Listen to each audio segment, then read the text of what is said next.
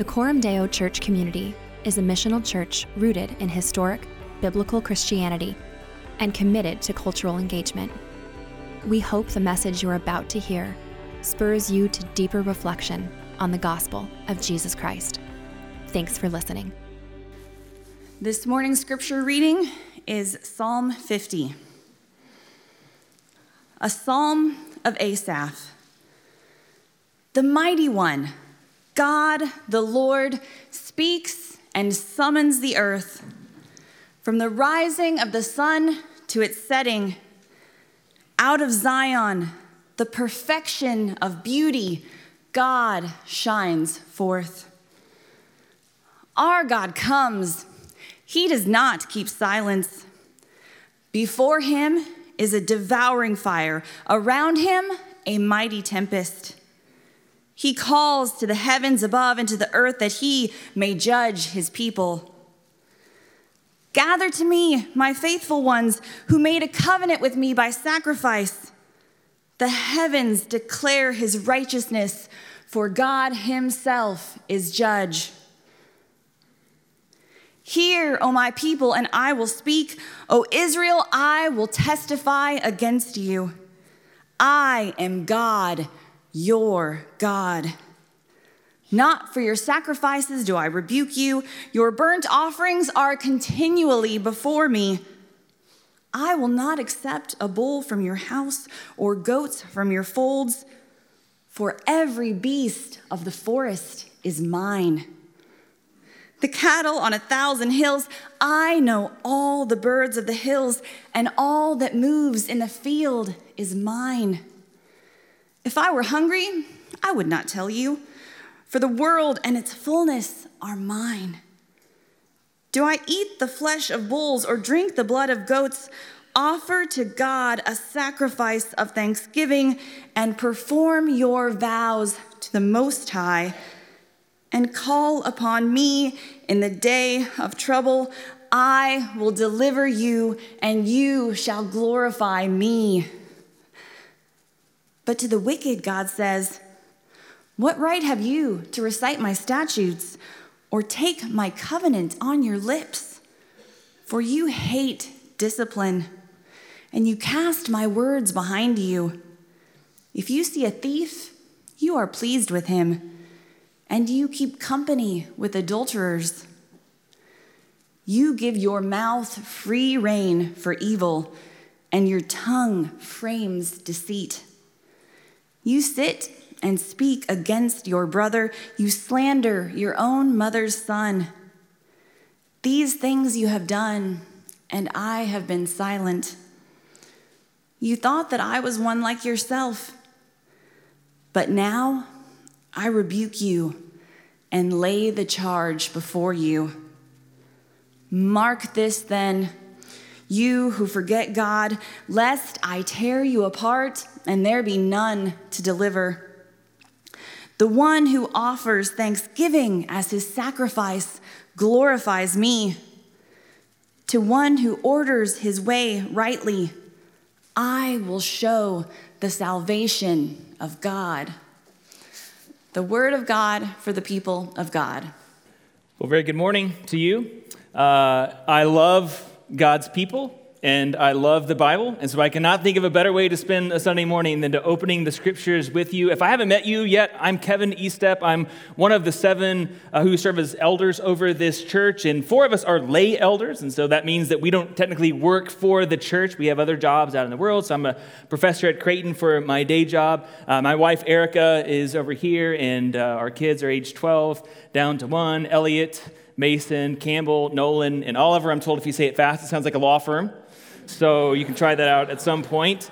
Um, it's my delight to be here with you this morning and to be part of this church. Um, so, hey, listen, as kind of a way to kind of enter into this lightly, I really enjoy movies. And one of the particular genres of movies that I uh, really am drawn to is courtroom dramas. And I wonder if you like that kind of movie as well. Maybe it's the pursuit of justice or kind of the tension of back and forth competing arguments or the suspense in waiting for the ultimate verdict of what's going to happen. I just love these movies. And my favorite of all of them is A Few Good Men.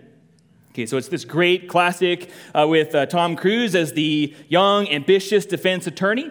You've got Jack Nicholson, who's the snide, uh, well accomplished, well decorated colonel who they think is guilty, but they're afraid to accuse him because there's consequences if they're wrong for doing that. And of course, it ends with one of the best climaxes of all uh, film in this genre. And of course, with this great scene with Tom Cruise and Jack Nicholson going back and forth on the stand. And Tom Cruise says, I want the truth. And, and Jack Nicholson says, you can't handle the truth. We love it. We love to enter into these movies. They're great dramas, right? Okay, now imagine for a moment that God was writing the script for one of these great courtroom dramas. If God was putting someone on trial, who would it be? Now, surely it would be the really bad people.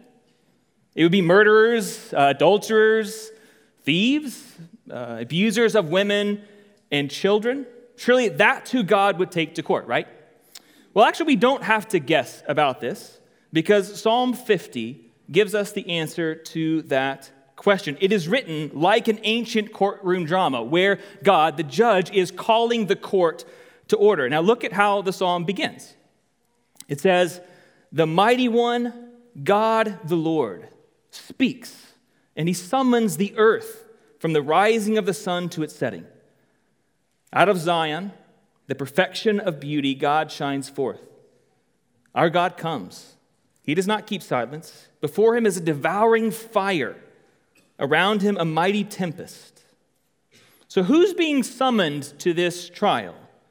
Well, people from the rising of the sun to its setting. In other words, from all the way in the east to all the way in the west. In other words, the whole earth is being summoned to this trial. And he's making a real show of it, isn't he? I mean, fire and storm. It looks as if someone's really going to get it. Let's continue in verse 4. He says, uh, the, the psalm says, He, God, calls to the heavens above and to the earth that he may judge his people.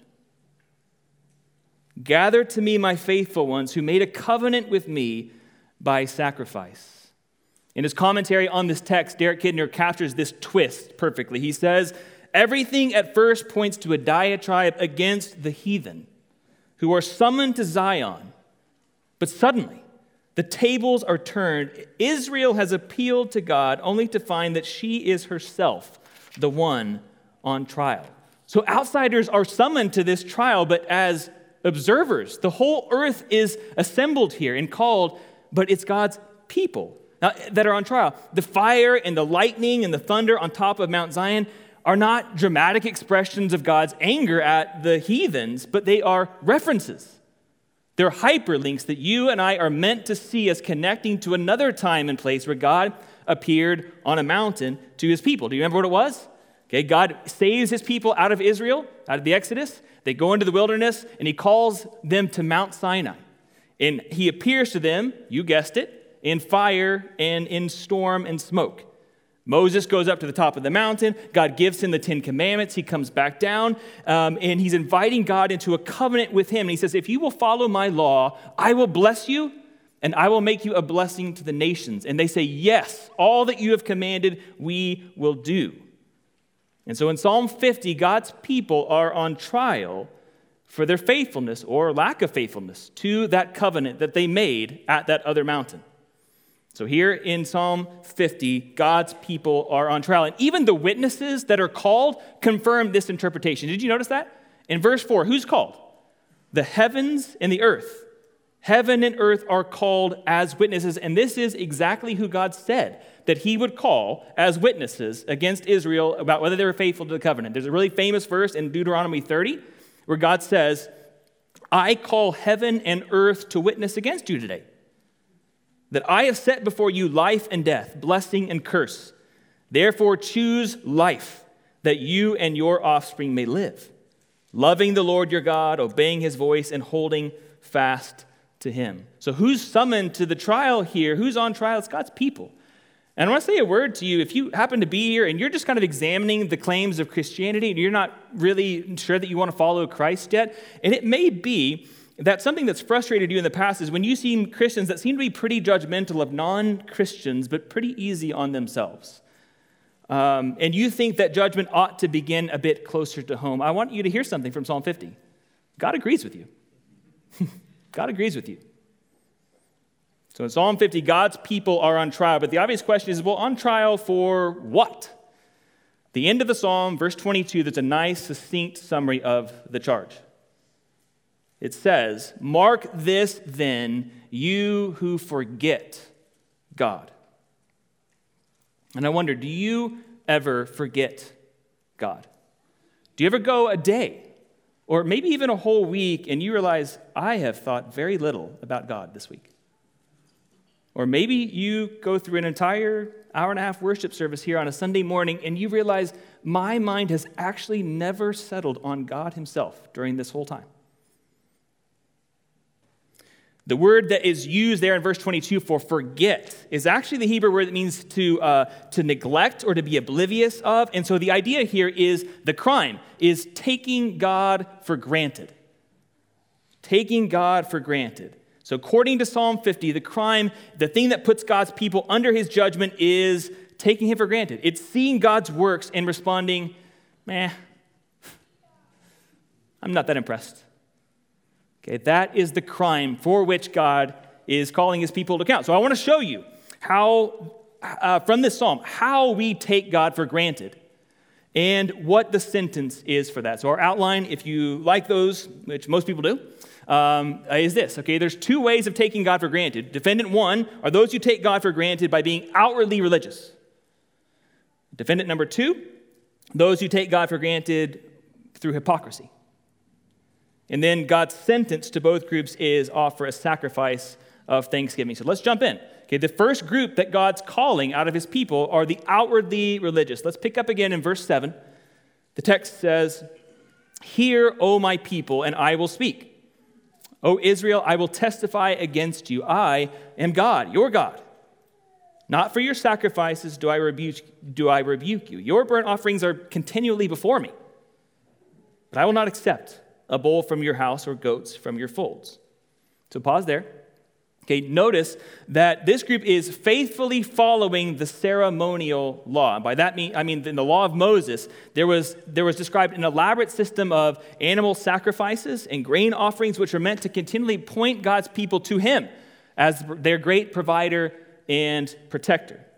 And so apparently, this group was doing all that was commanded. Like in more modern day terms, it's the person that's here at the church every time the doors are open. They are involved in everything. They look, by all outward appearances, to be the most faithful, the most holy. But obviously, something is amiss here. So God continues in verse 9 I will not accept a bull from your house or goats from your folds, for every beast of the forest is mine, the cattle on a thousand hills. I know all the birds of the hills, and all that moves in the field is mine. If I were hungry, I would not tell you, for the world and its fullness are mine. Do I eat the flesh of bulls or drink the blood of goats? And so, what's wrong with their very faithful sacrifices? Their heart is not right. They're outwardly obeying, but inwardly their motivation is not what it ought to be. Two things. First, they're coming as if they own what they're offering, when obviously God owns it all. The cattle on a thousand hills is His. And secondly, this group assumes that God needs something from them. Did you notice his sarcasm in verse uh, 12 and 13? Isn't that great that God's sarcastic to us in the scriptures? He says, If I were hungry, would I tell you? Okay, imagine it this way. Okay, imagine you're at this courtroom and the witnesses are called. Remember the witnesses? Heaven and earth. Okay, so heaven and earth are taking the witness stand and the prosecution begins. Sky, at God's command, have you provided water for the defendant's fields and livestock? Yes. Earth, likewise, at God's command, have your fields produced food for the defendants and their animals? Yes. At any time, did you see the defendant bring forth a stalk of grain from the ground? No. At any time, did you see the, the, did you witness the defendant breathing breath of life into a bull or to a goat? No. Every beast is mine. The cattle on a thousand hills, I know the birds' names. And you think you're fulfilling my need by giving me something of yours? How preposterous. So the core issue being confronted here with this first group is I want to I want to use different terms here is an inversion of worship. It's an inversion of worship because true worship is ascribing glory and worth to God and responding in humble thanks. That's true worship. But when we approach the practice of worship as the giver, not the receiver, uh, then we're inverting and polluting worship. So the problem is, of course, that it's impossible to worship genuinely a God who we think needs something from us. It's impossible to genuinely worship a God who we're not that impressed with. There's something he needs from us. That's not the way that we stimulate worship. Okay, so the first way we take God for granted is through outward religion, without internal, heartfelt worship. Now let's take a look then at the second defendant at this trial. It's the hypocrites. Picking up again in verse 16, God's words here. But to the wicked, God says, what right have you to recite my statutes or to take my covenant on your lips? For you hate discipline, and you cast my words behind you. Okay, pause there and let's notice two things. Number one, he calls them wicked. Right? He's calling this group the wicked in contrast to the very religious and outwardly moral first group. But second, notice that they are reciting his statutes. They're giving lip service to their covenant with God. The text says, You cast my words behind you. And the meaning, of course, means that they're honoring him with their lips, but they're disobeying him with their actions. Now, how so? Well, let's continue. Verse 18 If you see a thief, you are pleased with him, and you keep company with adulterers. Now, pause there. It's interesting to me to think about the fact that God's first accusation against this group is not their own law breaking, like lying or sexual immorality, but it's approving of those who do. And I wonder if there's kind of just a quick lesson here about the way sin works in, uh, in our hearts, in the heart of, of most human beings. Could there be an indication here that, like, uh, um, we tend to approve of something before we're willing to do it ourselves? Okay, so maybe you, uh, before you steal, you approve of those who do. So, like, I would never be a person who cheats on my taxes, but I can understand how someone might need to do that. Okay, or you would never dream of being unfaithful to your spouse. But you've kind of grown in some sympathy for those who have thought that that was probably the only, only thing that they could do. The accusation continues in verse 19 You give your mouth free rein for evil, and your tongue frames deceit. You sit and speak against your brother, you slander your own mother's son. Now, any number of sins of speech could be in view here lying, slander, gossip, if you step back, though, and you look at these few verses that we've read, four of the Ten Commandments are being broken. Okay, so we have stealing, adultery, bearing false witness, honoring father and mother. Okay, four of the Ten Commandments that this group so glibly recites with their lips, they are routinely breaking with their actions. And what does God respond to this? Verse 21 These things you have done, and I have been silent. You thought that I was like yourself but now I rebuke you and lay the charge before you. How is this group taking God for granted? I think it's in that statement right there. You thought that I was one like yourself. Well, what are they like? The text told us a couple verses before in verse 18. They treat sin lightly. If people are, we're going to dismiss that. We are either silent or dismissive or flippant about sin, but God says, I'm not like that. They're taking for granted God's holiness and are therefore cavalier about their own obedience.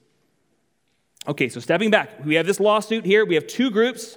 The first looks very moral, religious, obedient on the outside. The second looks very immoral, disobedient, rebellious. The root issue this psalm is suggesting to us is that both are taking God for granted. They're forgetting his works. They're unimpressed with his character. They have too small a view of God. So for the first group, he is so small to them that they feel that he needs them rather than the reverse. For the second group, God is so small that to them his standards seem optional or something that we can ignore. Now, we all have this tendency to take God for granted. We all have this tendency. It's a Romans 1 moment here. Okay? God looks at the whole world and says, I've revealed myself to the world and they have not acknowledged me, or given thanks to me. We all have this tendency to take God for granted in one way or another. And let me suggest to you these two different ways it works out in your life and mine, maybe sometimes at the same time. Okay, when we are forgetful of his grace and goodness and rely more on our own, taking God for granted looks a lot like moralistic religion, the first group. When we forget God's holiness and his demands for justice, taking God for granted looks a lot more like the rebellious hypocrite. So, what are we to do about this?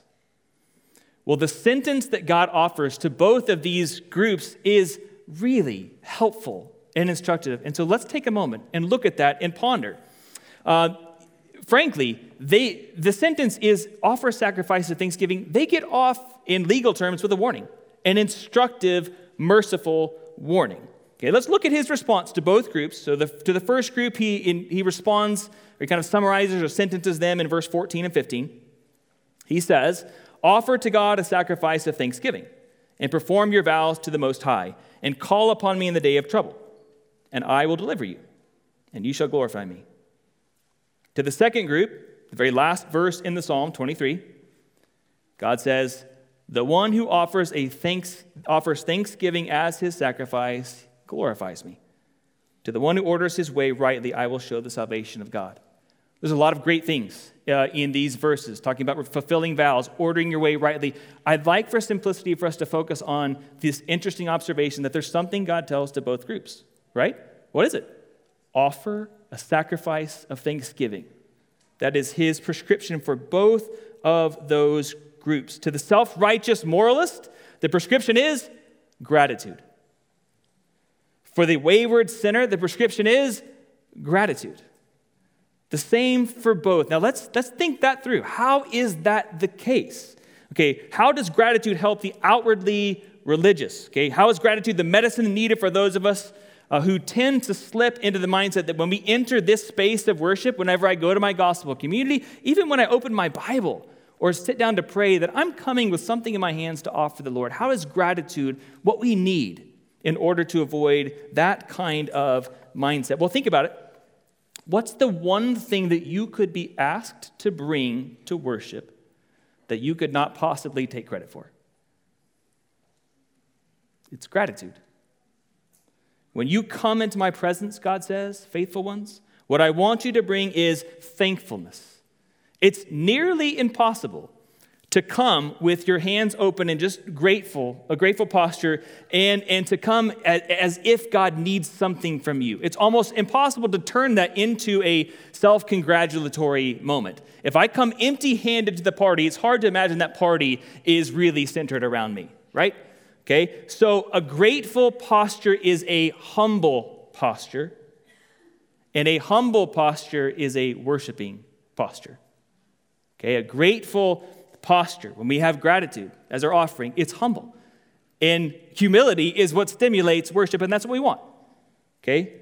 Well, what about the outwardly, uh, the outwardly sinful, the hypocrites, those who know and even recite God's word, but break it or bend His standards? Often, how is gratitude the solution to their hypocrisy? Because really, what we think is, don't they just need more law? I mean, doesn't that group just need to be reminded this is what God said, you need to go and do it? No. No, they don't. They don't need more of God's law. They know it. In the Bible, whether from the very beginning chapters of the Old Testament all the way through to Revelation, it has always, always been the case that God relates to his people and he draws their obedience and their holiness out of them not by law, but by grace. What they need is to be reminded of the goodness and grace of the Lord and to respond in a word with gratitude with gratitude. Okay, so we have arrived at the, the main practical takeaway from Psalm 50, and it's this uh, be more thankful. That sounds a bit ordinary and drab, does it not? Okay, but we're selling the text short. It actually gives us more than that. It gives us something deeper than that, because that's not exactly what God said, right? The text says, offer a sacrifice of thanksgiving offer a sacrifice of thanksgiving. What is added to the, basic command, be thankful? What is added when we say offer a sacrifice of thanksgiving? Well, think about it. What is a sacrifice? What were those sacrifices? Well, sacrifices were planned rituals to promote worship. Okay, sacrifices are planned rituals to promote worship. So, what would it mean to approach Thanksgiving like that, like a sacrifice? Well, I think there are at least two practical suggestions I'd like to offer if we're thinking along those lines. Number one, if we're treating Thanksgiving like a sacrifice, then we would treat Thanksgiving as a discipline. Okay, we tend to think of gratitude as an emotion. It's something that we feel, right? And obviously it is. It is that. Okay, but gratitude is not merely a feeling, it is also a discipline. Like the old, uh, the system from the Old Testament of sacrifices, they were offered at particular times, particular places, for particular reasons. We would do well to think of Thanksgiving in that way. Uh, to illustrate this point, I want to I want to bring up a story that some of you probably know or, have read. Um, it's the story of Corrie ten Boom. She wrote a great autobiography called The Hiding Place. I recommend it to Christians of all ages. It's super encouraging to read. She and her family were uh, lived in Holland during World War II. They were hiding Jews from the Nazis, and they got caught. And Corrie and others of her family were imprisoned, and so she's uh, the, the, the, the, book goes through these different seasons of struggle and, and trial that they had. Towards the end of the war, Corrie and her sister Betsy were imprisoned at the Ravensbrück concentration camp, and they arrive at their barracks and they take in the place where they're going to be living for the foreseeable future, and the conditions are obviously unbearable. I mean, overcrowding, there's not enough bedding, there's just people everywhere. I'm sure it smells awful. And then the kicker they realize they're getting bit by fleas. As soon as they walk in, their bodies are just covered in fleas. And Corrie says to Betsy, How are we to live like this? And Corrie says, uh, sorry, Betsy says, Oh, Corrie, we've we already know the answer to that. We read it in our Bible this morning, 1 Thessalonians. Be th- or give thanks in all circumstances. And so they enter their, their concentration camp quarters and begin systematically thanking God for things. Let's thank the Lord that we're here together. And so they spend some time thanking the Lord for that. Um, let's, oh, thank the Lord that we have our Bible with us. It made it through all the checkpoints. They have the Bible with them. Let's thank God for that. Let's thank God for the, how overcrowded this, this place is because more people will be able to hear the word from our Bible. And then Betsy says to Corrie, Let's thank God for the fleas. And Corrie says, No. We cannot thank God for the fleas, and she resists, but finally relents. We will thank God even for the fleas. They walk through all the things in their condition. We're just going to systematically thank God for these circumstances that we have. Now, our circumstances are far less extreme than that. And so, how might this kind of disciplined thanksgiving apply to us? You can come up with better ideas than mine. Let me just offer a couple of things that I had thought of that could just spur your own imaginations. What if you just made it a habit that you're going to spend a few, a few seconds, maybe a minute, before your feet hit the ground in the morning? To just start having things. So, the first words on your mind at the beginning of the day are words of gratitude to the Lord. Uh, perhaps you set a timer on your phone for certain times of the day, or maybe even every hour, that just reminds you okay, I'm going to look around. I'm going to see what and who is around me, and I'm just going to give a word of thanks for what is here in front of me. Uh, perhaps a bedtime routine with roommates or with kids where you just spend a little bit of time, everyone's just offering Thanksgiving, one after the other, for things that have happened that day. Or how about those of you who gather in gospel communities, which is pretty much everyone in this room? Uh, how often is it that you spend, uh, that you decide, hey, with our prayer time, we're going to spend the first 10 minutes or all of it simply giving thanks? No petitions. We're just going to give thanks in our prayer. Maybe when you enter this building on a Sunday, it would be helpful to train your eyes uh, to look up and see who here am I thankful for? And then go to that person and share your gratitude with them. Again, I'm sure you have much better ideas. The, but the, the point is disciplined thanksgiving would be an off, offering of thanksgiving, a sacrifice of thanksgiving. Okay, the second thing, if we're treating thanksgiving as a sacrifice, it ought to launch us into worship just like the sacrifices did. Okay, so sacrifices involve obviously a physical, visible mediums, they're, they're objects, right? But those were never the point. They were simply pointers to invisible realities. So the purpose was to signal something about God which would prompt the person to worship. Okay, so something like the offering of the first fruits of the harvest. Okay, it was never meant to be given as if God was short on something. It was always meant to be an act of faith, of trust, to draw the offerer close to God, the ultimate provider of all things. It was meant to stimulate worship. Okay, so if we think about this, um, admittedly, probably a bad metaphor here, of a launch pad, okay? Thanksgiving as the launch pad for worship. It's the beginning place from which something is elevated into like unforeseeable heights, right? Okay, so again, you can come up with better examples probably, but walk with me for a minute. Okay, imagine that you were turning your Thanksgiving, ordinary Thanksgiving, into moments of true, heartfelt worship. Something like this. Okay, when you wake up in the morning, the breath fills your lungs, you thank God for the air. But not just for the air. Your mind is transported to the fact that He has breathed the Spirit of God into you, and that His Spirit makes every cell in your body alive with life, and you have a moment of worship. Or maybe you're having an especially uh, sumptuous meal with family or with friends you're gathered together, enjoying this good food together, and as you probably always do, you should give thanks for that food. But what if it wasn't just thanks? What if that moment of thanksgiving was a launching point for something far more profound? And you reminded yourselves, you prayed out loud together, perhaps even, the idea that, oh, for the day when our t- sense of smell and taste and the, the, the, the kinds of senses that we will be able to experience are exponentially increased with our glorified bodies. And we will share this meal not just with loved ones, but with God Himself. And have a moment of praise the Lord who has invited you to a feast. At work, perhaps you pause to thank God for a particular coworker. Maybe it's a, one that you enjoy, maybe it's one you don't enjoy, but someone you want to minister to. And you thank God for them, but you don't stop there. Your ordinary moment of thanksgiving transports you to worship in this sense that you thank the Lord and praise Him, that you have been called to be a kingdom of priests, ambassadors for Christ, bringing His message, cooperating with God in His work, and on and on and on. Let ordinary thanksgiving transport you into moments of true and genuine, elevated, um, heartfelt worship. I wonder if you remember the end of the story I began to tell, how Betsie and Corrie's gratitude turned into their own moment of worship. Uh, their uh, conditions obviously were awful, and so they're at this camp for months. They're, they're just being worked to death during the day. And they have these hours at night, though. And for inexplicable reasons, they have relative freedom to minister to the women in their barracks for months. More and more coming, they're sharing the word with them, they're encouraging them, and they just wonder, why is it that we have this freedom? What a special gift from the Lord.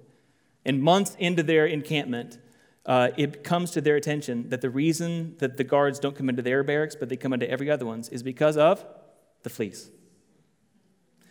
And so they, they, they worship the Lord for his freedom to minister.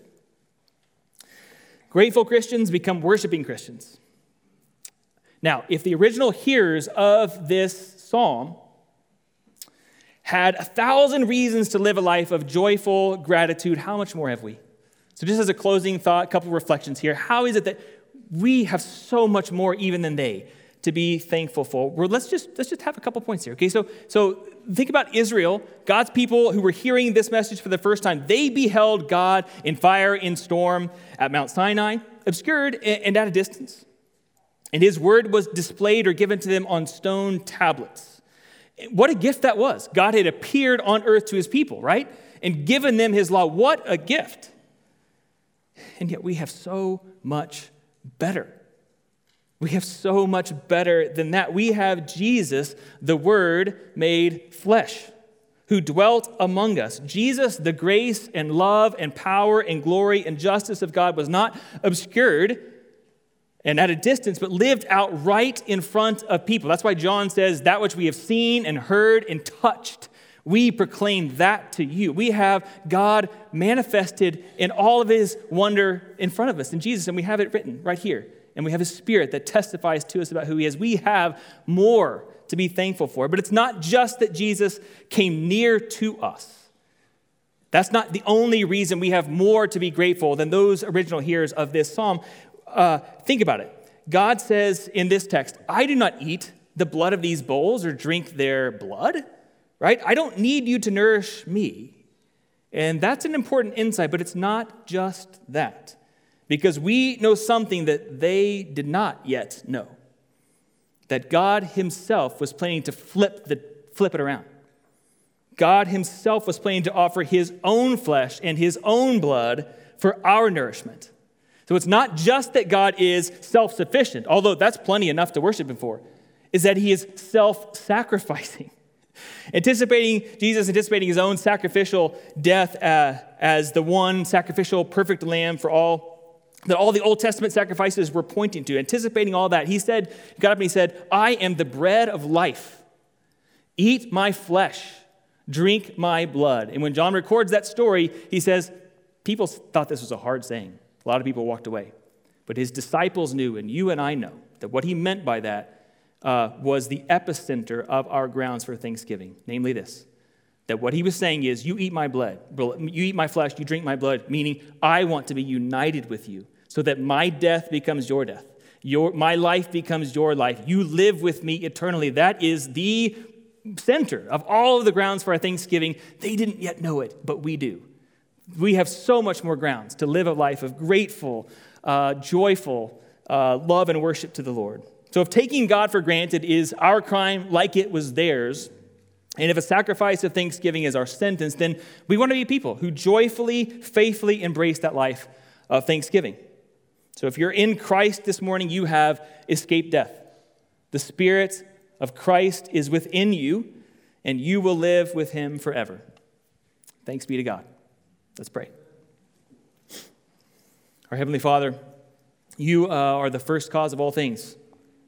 Nothing that we've ever seen or ever will exist existed without you. And we own nothing. We've made nothing. As you said in this psalm, the cattle on a thousand hills, every bird of the sky, every beast of the field and forest, every resource, Every object that we might assemble or possess, every atom in the universe is yours. So would you forgive us, your children, for treating you as if you were like one of us, for forgetting your power and your glory, for forgetting your kindness and your grace. We've taken you for granted, and this is a grievous crime. And so, where our worship has grown cold, we want to ask you this morning to heat it up again with joyful, humble, heartfelt gratitude. And where those of us here uh, have been complacent and we've been weakened in our fight against sin, may we experience the power of your grace and find renewed desire and power to be holy as you are holy. And so we praise you, our Father, that you have always been after the heart of your people, not merely our outward obedience. May the Spirit of Christ in us help us to love you wholeheartedly, we pray. In Jesus' name, amen.